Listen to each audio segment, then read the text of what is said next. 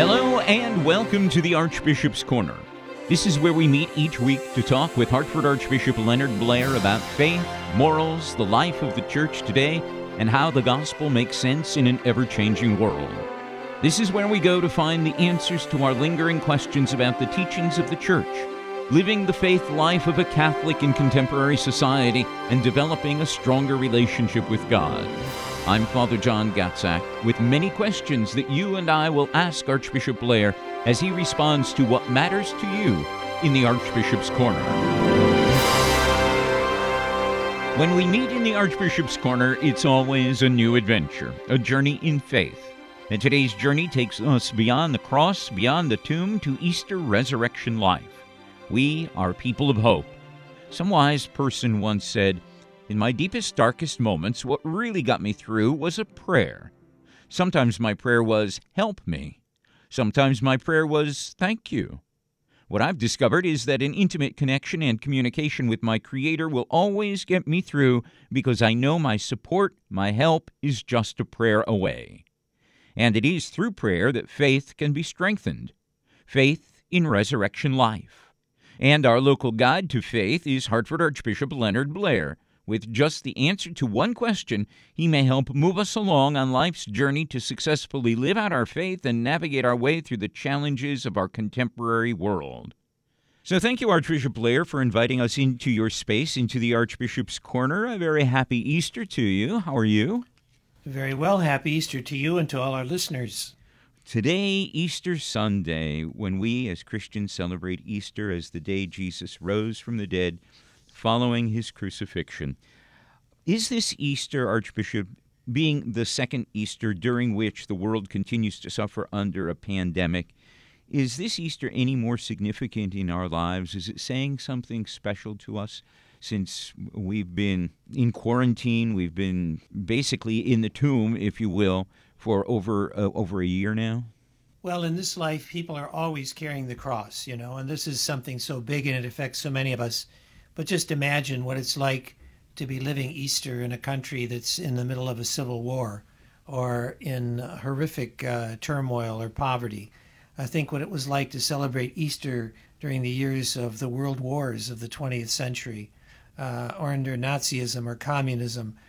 I mean, as bad as uh, we uh, experience things, and we do, I don't minimize for a moment the uh, toll that COVID takes on people's health and uh, both uh, physical and uh, psychological. But nonetheless, you know, this is life, and we we have to try to help one another, and we have to, you know, modern communications and and life make it possible for us to share with one another more what we're going through and to help one another more. But we we have to be people of faith, and uh, you know, this is our cross right now, and uh, with God's help, we'll get through it. So Easter's all about hope, not only in the afterlife, but but maybe hope coming out of this pandemic as we see on the horizon the vaccines being administered to more and more people and at some point being able to reach some sort of immunity within the country, within the world. And maybe we can take a lesson from Easter that while we have to spend time in the tomb, while we have to spend time in suffering, there's always hope on the horizon. Yes, and I would even put it a different way, not a contradictory way, but different that Easter is about certainty uh, that gives us hope. Because by faith, we know that Jesus conquered sin and death, that he rose from the dead in the flesh, that he is seated at the right hand of the Father in heaven. And as we say in the Creed, he will come to judge the living and the dead. And so this uh, gives rise, this certainty of the faith uh, gives rise to our hope, as Jesus promised, and by what he said and, and taught, and by all that he, he, he left us and all that he is to us today. Because, you know, it's so important to say that every time we receive Holy Communion, we are receiving the body and blood, the risen body and blood of Jesus Christ that we celebrate at Easter. So these are very living realities. You know, Christianity is not about history. I mean, in the sense that it's not a his, just a historical recollection of something. It is very vivid and alive. And when we go to the to Mass, we are celebrating the uh, dying and rising of Jesus very literally. We're going to talk more about Easter when we come to the gospel, obviously. But let me just go to one of the events that occurs during this upcoming week, and that is on Tuesday, the 6th of April. Tuesday kicks off the yearly National Catholic Education Association Convention and Expo. And this meeting is open to all those interested in the welfare of Catholic and faith based education. What can be done to strengthen the Catholic school community here in the Archdiocese and bring enrollment numbers back up, Archbishop? Well, first of all, Catholic education is strong. You know, I hear reports from our office, uh, you know, school of schools and education, how well our Catholic schools are doing, uh, whether it be accommodating uh, children in person during COVID, whether it be. I just got a very encouraging report of how uh, there's some kind of program about robotics uh, for our, our children mm. in Catholic schools as you know part of their education, and and how we are far and away doing better than uh, a lot of other schools uh, w- when it comes to these kinds of things. We have a, a, lot to be proud of. I saw recently in the new one of the New Haven, uh, was it a newspaper, magazine, or journal? That, that they had a section on the best different categories in New Haven, yeah. and, and one of them was one of our Catholic schools.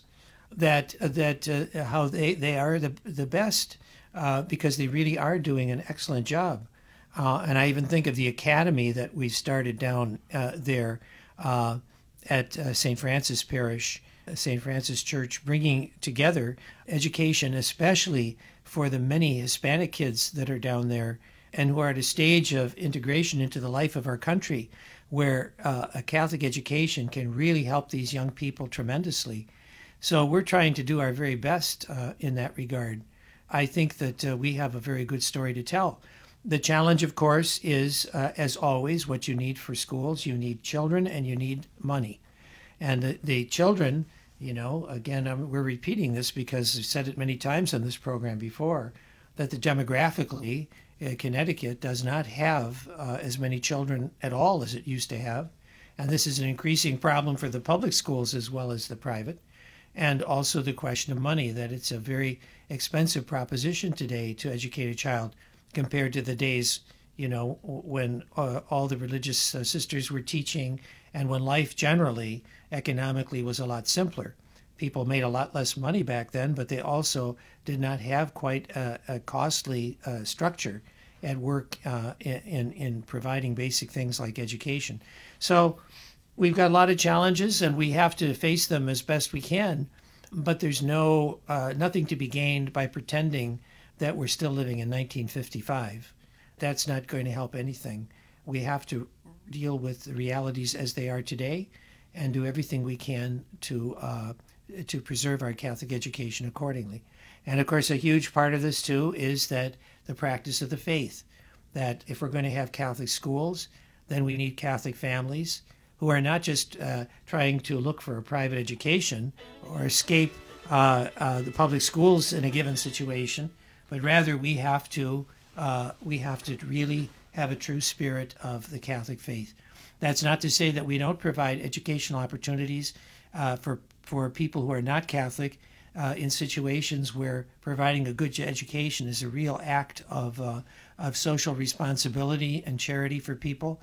But those things all come together in the kind of schools that we have today. We'll talk more about Catholic education on a future program. But for now, let's look at happiness in life, and this is where we examine the wisdom of Pope Francis that is drawn from some of the Pope's writings. I'll read a short portion of the Holy Father's address, and then we'll ask you, Archbishop, to comment with your own thoughts on what Pope Francis has said. This is taken from Pope Francis's Angelus, delivered on November 6th of 2016, and is called Every Action is a Seed That Blossoms in the Garden of God. Pope Francis says, if there were no references to paradise and to eternal life, Christianity would be reduced to ethics, to a philosophy of life. Instead, the message of Christian faith comes from heaven. It is revealed by God and goes beyond this world. Belief in the resurrection is essential so that each act of Christian love is not ephemeral, not an end in itself, but a seed destined to blossom in the garden of God and to produce the fruit of eternal life. May the Virgin Mary, Queen of heaven and earth, strengthen our hope of resurrection and help us perform good works, thereby making her Son's word, which has been sown in our hearts, fruitful. Archbishop, your thoughts. Yes, well, uh, what the Holy Father is saying, of course, is that our faith, uh, uh, religion, Christianity, Catholicism, is not just about philanthropy. You know, there are a lot of uh, people who are very uh, well intentioned and who are altruistic, who may not even believe in God, but they want to help other people in this life, uh, you know, to uh, have a more just and, and happier world. And maybe you know to use the words of jesus to sometimes in the gospel they are not far from the kingdom of god if they have that kind of, of spirit. But ultimately this world is not the, the goal of our striving and it's not our true home you know a lot of times we keep talking these days about interplanetary exploration and all none of this is visible world is our true home we are spiritual beings we are immortal beings and uh, while it's true that the scriptures speak of uh, a new heaven and a new earth, we ha- uh, in the end we have to realize that it, it does transcend uh, our experience here and this earthly life that we live. We're living for the things that are eternal, and how we get there uh, has to do with how we live uh, in this life. so there's continuity and discontinuity between this life and the life to come. The Holy Father, of course, is correct quite right that it that it goes beyond this world. Just as Christ now, uh, you know, St. Paul says, once we knew Christ in the flesh, but we no longer know him in quite that way. Uh, he his his body from this life is risen. It is with him in eternity, as it will be for us in some mysterious way. But uh, it is so transformed and, and redimensionalized that there's continuity, but also discontinuity. I like what the Pope says in terms of if we don't have paradise and we don't have an eternal vision toward paradise, then our Christianity is just reduced to ethics or a philosophy of life. Yes, and and of course that's that's not what it is. Uh, it, it has to do that with those things that are eternal, and that how we live in this visible external world has a great bearing on things that are unseen, and vice versa. But uh, yes, it, it is something that is beyond uh, what we see and experience here. Let's take a look at our gospel reading on this Easter Sunday, the fourth day of April. And the church celebrates the resurrection of the Lord. Today's reading is from John's Gospel, the 20th chapter. And after the gospel is dramatically presented, we'll talk with you, Archbishop, and ask for your thoughts. Now, on the first day of the week, Mary Magdalene came to the tomb early while it was still dark and saw that the stone had been taken away from the tomb. So she ran and went to Simon Peter and the other disciple, the one whom Jesus loved. They have taken the Lord out of the tomb, and we do not know where they have laid him. Peter then came out with the other disciple, and they went toward the tomb. They both ran. But the other disciple outran Peter and reached the tomb first, and stooping to look in, he saw the linen cloths lying there, but he did not go in. Then Simon Peter came, following him, and went into the tomb. He saw the linen cloths lying, and the napkin which had been on his head, not lying with the linen cloths, but rolled up in a place by itself. Then the other disciple, who reached the tomb first, also went in, and he saw and believed. For as yet they did not know the scripture that he must rise from the dead. Archbishop, what inspiration do you take away from this gospel account? Well, it is a joyful proclamation of a, a record of the uh, events of, of Easter. Of course, it is really full of, uh, of joy and full of promise uh, that this Jesus who died so terribly is risen from the dead. And we are all meant to be witnesses to the resurrection. Uh, Mary Magdala and St. Peter, you know, the beloved disciple John, all these are part of these accounts that, that first Easter and the experience of the risen Lord. So it's about witnessing to that and proclaiming it so that uh, just as they saw and believed, we too, uh, through the centuries, by their testimony, which is accompanied by the grace of, and gift of God of faith, we are able to also recognize that Jesus is risen from the dead. Mary of Magdala was the first to find the tomb empty. Is there any significance that you see in John's reporting that Mary was the first to find the tomb empty? But then she jumps to the conclusion, and I suppose any of us would, that they have taken the Lord. We don't know where they put him. Well, yes, you know, uh, the, the being startled at this uh, empty tomb and ascribing to it, of course, at first uh, a very material human uh, reason uh, until the full impact of what uh, had happened, the reality of what happened, is borne home to her, and and then the absolute joy to know that this same Christ who was crucified is now alive. When Mary tells Peter and the beloved disciple, they immediately set off running to the tomb. John was a faster runner than Peter. Gets to the tomb. Uh, he he doesn't go in, but Peter arrives. He goes in. Any speculation as to why John didn't immediately go into the tomb? Well, of course, the scriptures are filled with many uh, things that have a deeper significance. And of course, Peter was the head of the apostles. He was recognized as the, the leader. And so uh, I think we can say that uh, uh John, out of deference, waited till uh, St. Uh, St. Peter got there first, and then after him, you know, entered. It's interesting that when John does go into the tomb, it is he who sees and believes. Does does that mean that, that John was the first to believe in the resurrection of Jesus?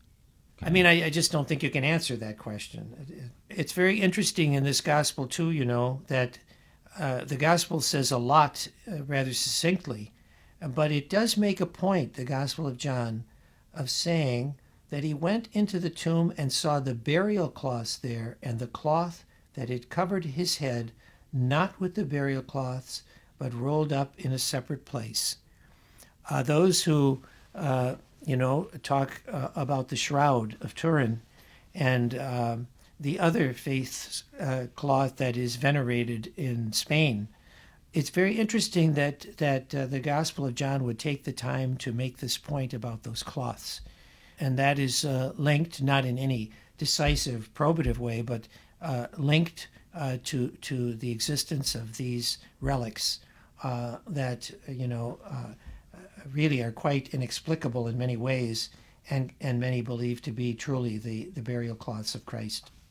So you think that, that um, this instance of talking about the cloth that had covered his head, not with the burial cloths, but rolled up in a separate place, that these might be indicative or talking about the Shroud of Turin? Yes, it's possible. In fact, I mean, to the extent that the, the, the shroud uh, seems to be quite authentic. I, we, I, mean, I don't think the church will ever uh, say that can say that it's absolutely the case, but mm-hmm. uh, every indication are, is that it is authentic. Then, um, or, or, let's put it this way, there's a very strong case to be made that it is authentic. That maybe already if if it, it, that it existed, uh, that the, the Gospel of John would would make a point of talking about these cloths. Interesting. Let's take a look at some of the questions that have been submitted by our listeners. For instance, Millie from New Hartford says, I heard that some Catholic school kids receive their First Holy Communion during the Mass of the Lord's Supper on Holy Thursday. Wouldn't that be appropriate since that day marks the institution of the Eucharist? Well, Millie, I've been a priest now for a long time, uh, but I've never heard of that happening. Um, I, I don't suppose there's anything to prevent it, but quite honestly, I've never I've never heard of uh, kids making their first communion during, at least not in a group uh, uh setting, on Holy Thursday, Lord's Supper. I, I never thought about that. I there's so much to talk about that day, though, that evening. I'm not sure it might not get lost in all of the other messages of, of Holy Thursday, but certainly for any child who's making First Holy Communion, it could be of, of, uh, of uh, importance or, or significance. Vinny from Cromwell says, There's talk of a schism coming in the Methodist Church over same sex issues that have already split the Episcopal Church, and now an outspoken Jesuit priest named Father James Martin is predicting the Vatican's recent declaration that same sex unions cannot be blessed will cause large numbers of Catholics to leave our church. Do you think that is necessarily a bad thing? People who don't agree with Catholic teaching no longer calling themselves Catholic? Well, uh, Vinny, you have to understand that any time there's a falling away from uh, the church for any reason, whether it be the Protestant Reformation or the uh, or Henry VIII's uh, creation of an Anglican uh, church, or whether it be people leaving the Catholic Church because of some teaching or faith and morals, that's always a very tragic thing. I mean, Jesus prayed at the Last Supper uh, that all may be one, Father, even as you and I are one. But at the same time, the, the New Testament does give us indications uh, in the epistles and such about uh, the the dire warning of the apostles about those who would divide the church at the instigation of the evil one, and that would uh, lead to people uh, being division. This has been a huge message of the church from the beginning not division, but unity uh, to yeah. fulfill Christ's command. But having said that, in a sinful world in which we live, we do know that divisions uh, have occurred and that people have walked away from the church, either because of scandals in the church or uh, misrule, uh, you know, abuses in, in the administration of the church or its sacraments, or over doctrinal matters. And so it, it would be, and, and it will be, a very sad thing if people walk away. Uh, but then again, if they walk away, it's because they either reject or they do not understand what the church teaches about the meaning, the God given meaning of uh, the human person created male and female, and about the God given meaning of marriage. As much as Jesus prayed for uh, unity we know that in his own life and ministry, he was a cause of division. Uh, he came to bring into one the, the, the children of God. That's what Scripture says. But we also know that he was a source of division of those who, uh, and, and he says this, Jesus says this, very stark terms. He says, you know, even in the family, father and mother against children, children against parents, mother in law against daughter in law. Jesus literally says those things uh, about the divisions that come. That, you know, even I think, you know, that famous scene in the Gospel of John where he preached about his body and blood as real mm-hmm. food and real drink, uh, eating my flesh and drinking my blood. And many, it says, walked away and no longer had anything to do with Jesus. Jesus said to the disciples, Are, are you going to go too? And Peter says, Lord, to whom shall we go? You have the words of everlasting life. So uh, it's, you know, God's will is that we should all be one uh, and that we should all uh, be one in and around Jesus and what he teaches. But the sad reality is in a sinful world that it doesn't happen that way. As sorry as it is and as difficult as it is to accept, and as much as we would want to do what we can to prevent it, we cannot change the fundamental teaching I would even say the fundamental truth about man and woman and marriage uh, created by God uh, and uh, and to be lived in the way that that the church has uh, always taught it uh, to be lived, and indeed the way that all humanity, or almost all humanity in the past, even non-Catholic and non-Christian, has understood it to be, from faith and reason, you know, human reason, well, if that happens, then yes, uh, there will be parting of the ways, I think, for some people. And in this world of freedom, when we have the opportunity to think what we want, there is always probably going to be division within any kind of organization, is there not? Well, Jesus said that he came. Uh, you know, there are many passages in Scripture about this, that he came as a kind of moment of truth that for people to they have to make a choice. And god loves us. He wants us to make the right choice but it doesn't always happen. In in christ's own ministry it did not happen. And in the early church in the in the sacred scriptures it does not happen there are always those who will not say yes or those who will walk away and uh, we commend them to the love and mercy of god that is part of life in a in a, a sinful world, a fallen world. This next question comes from a person who is currently incarcerated. I've changed their identity in order to obviously protect them. So we'll say that this comes from Chris from New Haven, who says, Can you please tell me what Eucharist means? Well, the Euchar- word Eucharist uh, is Greek, it means thanksgiving. Uh, it is the, the great act of thanksgiving. And so when it and that is the worship that we owe to God, the worship of thanksgiving, because all that we have and all that we are is a gift of God, and we cannot even exist for uh, a second unless God uh, sustains us in being, wills us to be, and so uh, and then when we think of our redemption, and that's where we really get to the Holy Eucharist at Mass, we offer to our Heavenly Father uh, the, the gift of, of His own Son, Christ's own uh, body and blood in the Holy Eucharist, which in turn is given to us as a gift. Yes, that, that's really at the heart of it all.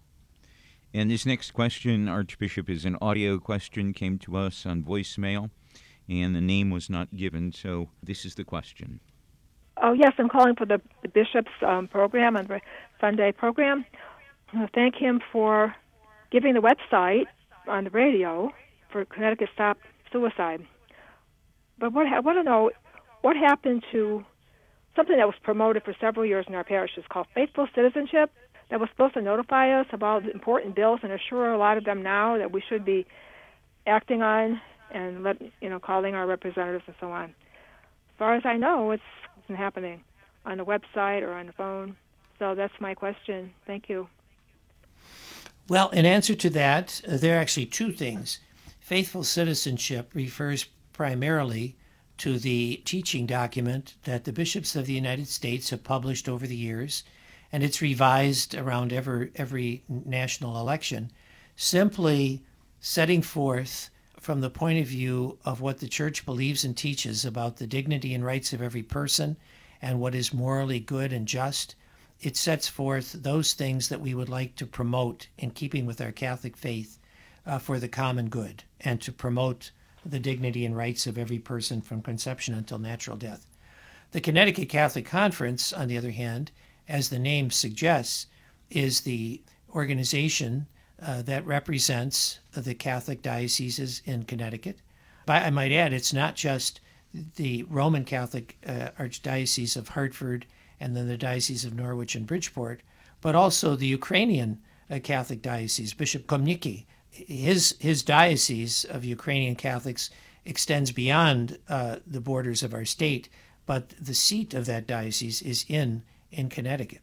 So that uh, group, Connecticut Catholic Conference, uh, tries to represent before elected representatives uh, the government and the society at large concerns we have about social issues and about uh, the uh, the concerns that the church has uh, for its own life and ministry in Connecticut. If you go to uh, the United States Catholic Conference, you'll find faith, if you Google faithful citizenship, you should be able to find that. And if you go to the website of the Connecticut Catholic Conference, you will find uh, information from them. But those two things together are meant to be a resource uh, for uh, information, for education, and for action uh, by our Catholic people. Archbishop, we've come to the end of our time together. Can you close the program with a prayer and a blessing? Alleluia, Alleluia. Today we rejoice in the gift of the resurrection of Christ from the dead on this happy Easter day. That the Jesus, the conqueror of sin and death, has gone before us, that where he has gone, we too may one day come. That even now he is as close to us as the gift of his own flesh and blood in the Holy Eucharist. He's present to us and he speaks to us in his word in the scriptures. And he is uh, present in our midst when we are gathered as his church. So we glorify God with all our hearts and minds and souls for the gift of redemption, for the gift of eternal life, for all the graces and good things that God pours upon us even in the midst of the sufferings and crosses and troubles of this world. We ask Him to grant us an ever deeper faith, and that we may not grow weary on our life's pilgrimage, but we may have our hearts and our eyes fixed on Jesus, the conqueror of sin and death. To Him be glory forever, now and for ages to come. Christ our Lord. Amen. Amen. And may Almighty God bless you all, the Father, and the Son, and the Holy Spirit. Amen. Archbishop, thank you for inviting us into the Archbishop's Corner. We wish you a most blessed Easter Sunday and look forward to joining you again next week. And uh, when we're celebrating Divine Mercy Sunday, more to follow. Thank you. Happy Easter. Happy Easter.